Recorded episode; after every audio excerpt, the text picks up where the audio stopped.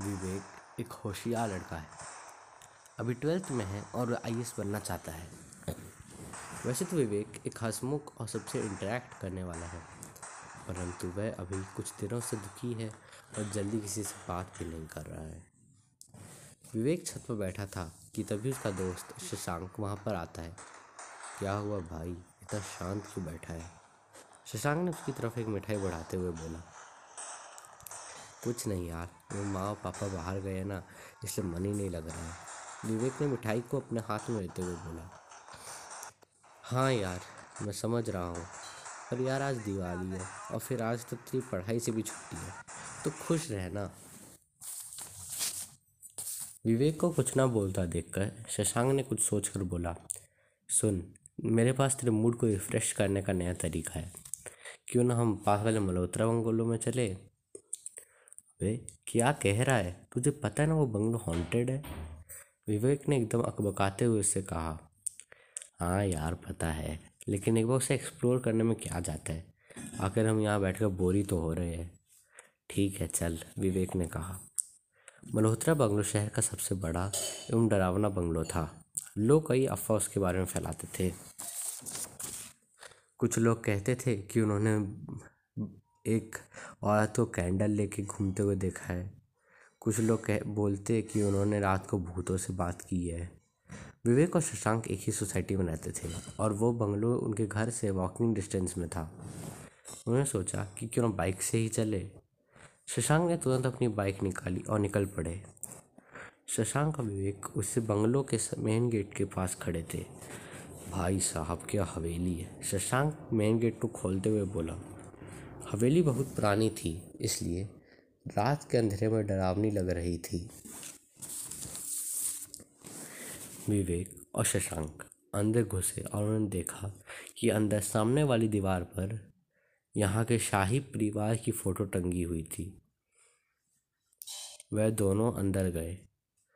वो अंदर रूम में थे कि तभी उन्हें लगा कि आँगन से किसी की दौड़ने की आवाज़ आई। वह दोनों भाग कर आँगन में गए, पर वहाँ पर कोई भी नहीं था। अचानक उन्हें ड्राइंग रूम से टीवी चलने की आवाज़ आती है। वो दोनों वहाँ जाते और देखते हैं कि टीवी पर नाइन्टीज़ का एक popular show, the Zee horror show चल रहा था। और तभी उनके ऊपर एक सफ़ेद चादर गिर जाती है। भूतनी भूतनी, चुड़ैल, डायन, बचाओ बचाओ, शशांक चिल्लाया।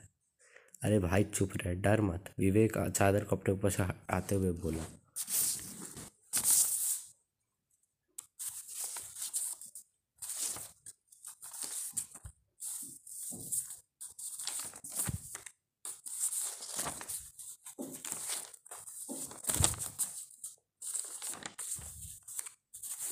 भाई, अब मैं हवेली में एक सेकंड नहीं रुकूँगा। शशांक बोला हाँ हाँ मैं भी। और दोनों वहाँ से नौ दो ग्यारह हो गए। अरे भाई, मैं अपना मोबाइल अंदर ही भूल गया, विवेक ने शशांक से कहा। अरे मेरे बाप, मैं तुझे दो मोबाइल दूँगा, तू पहले भाग यहाँ से। नहीं भाई, वो मुझे, मैंने माता पिता ने बहुत प्यार से गिफ्ट दिया था।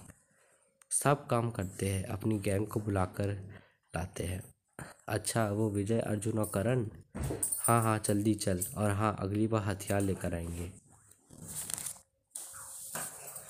वो दोनों अपने मोहल्ले में जाते हैं और दोस्तों को बुलाते हैं। फिर सब दोस्त वापस बंगलों पर जाते हैं। अर्जुन मेन गेट खोलता है और सब अंदर जाते हैं।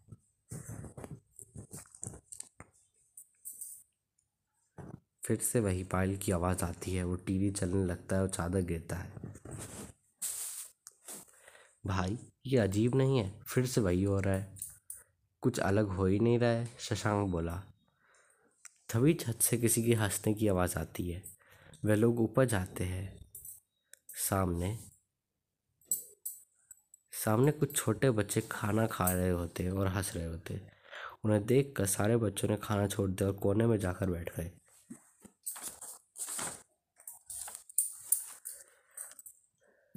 अब सब कुछ समझ गए थे कि उन्होंने ही वह नाटक किया है। उन्हें देखकर विवेक को छोड़कर सब गुस्सा हुए और शशांक तो उनको मारने ही वाला था कि विवेक ने उसका हाथ पकड़ लिया। क्या कर रहा है यार? छोटे बच्चे। अरे, पर इन छोटे बच्चे ने तो आज मुझे कितना डरा दिया, पता है? रुक, मुझे इनसे बात करने दे। बच्चे, एकदम डरे सहमे पीछे बैठे थे। तुम्हारा नाम क्या है? विवेक ने बोला। एक लड़के ने डरते डरते कहा। मेरा नाम रवि है। इसका नैना और मेरे भाई का राहुल। अच्छा तो तुमने ये सब किया, पर क्यों? दरअसल, हम बहुत गरीब हैं। मैं पूरी दिन मेहनत करता हूँ, तब भी हम तीन ठीक से खाना नहीं खा पाते।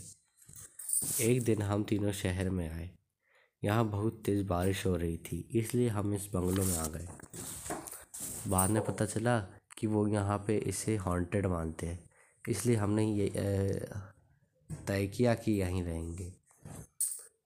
यहाँ जो भी आता है, वह डर के मारे कुछ ना कुछ यहाँ छोड़ देता है और उसी से हम ठीक से खाना खा पाते हैं।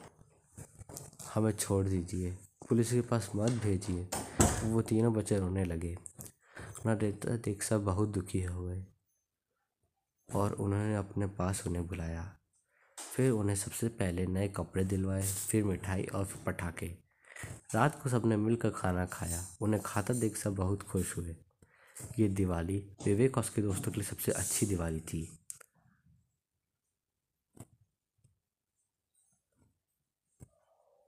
आप सबको दिवाली की हार्दिक शुभकामनाएँ। हैप्पी दिवाली।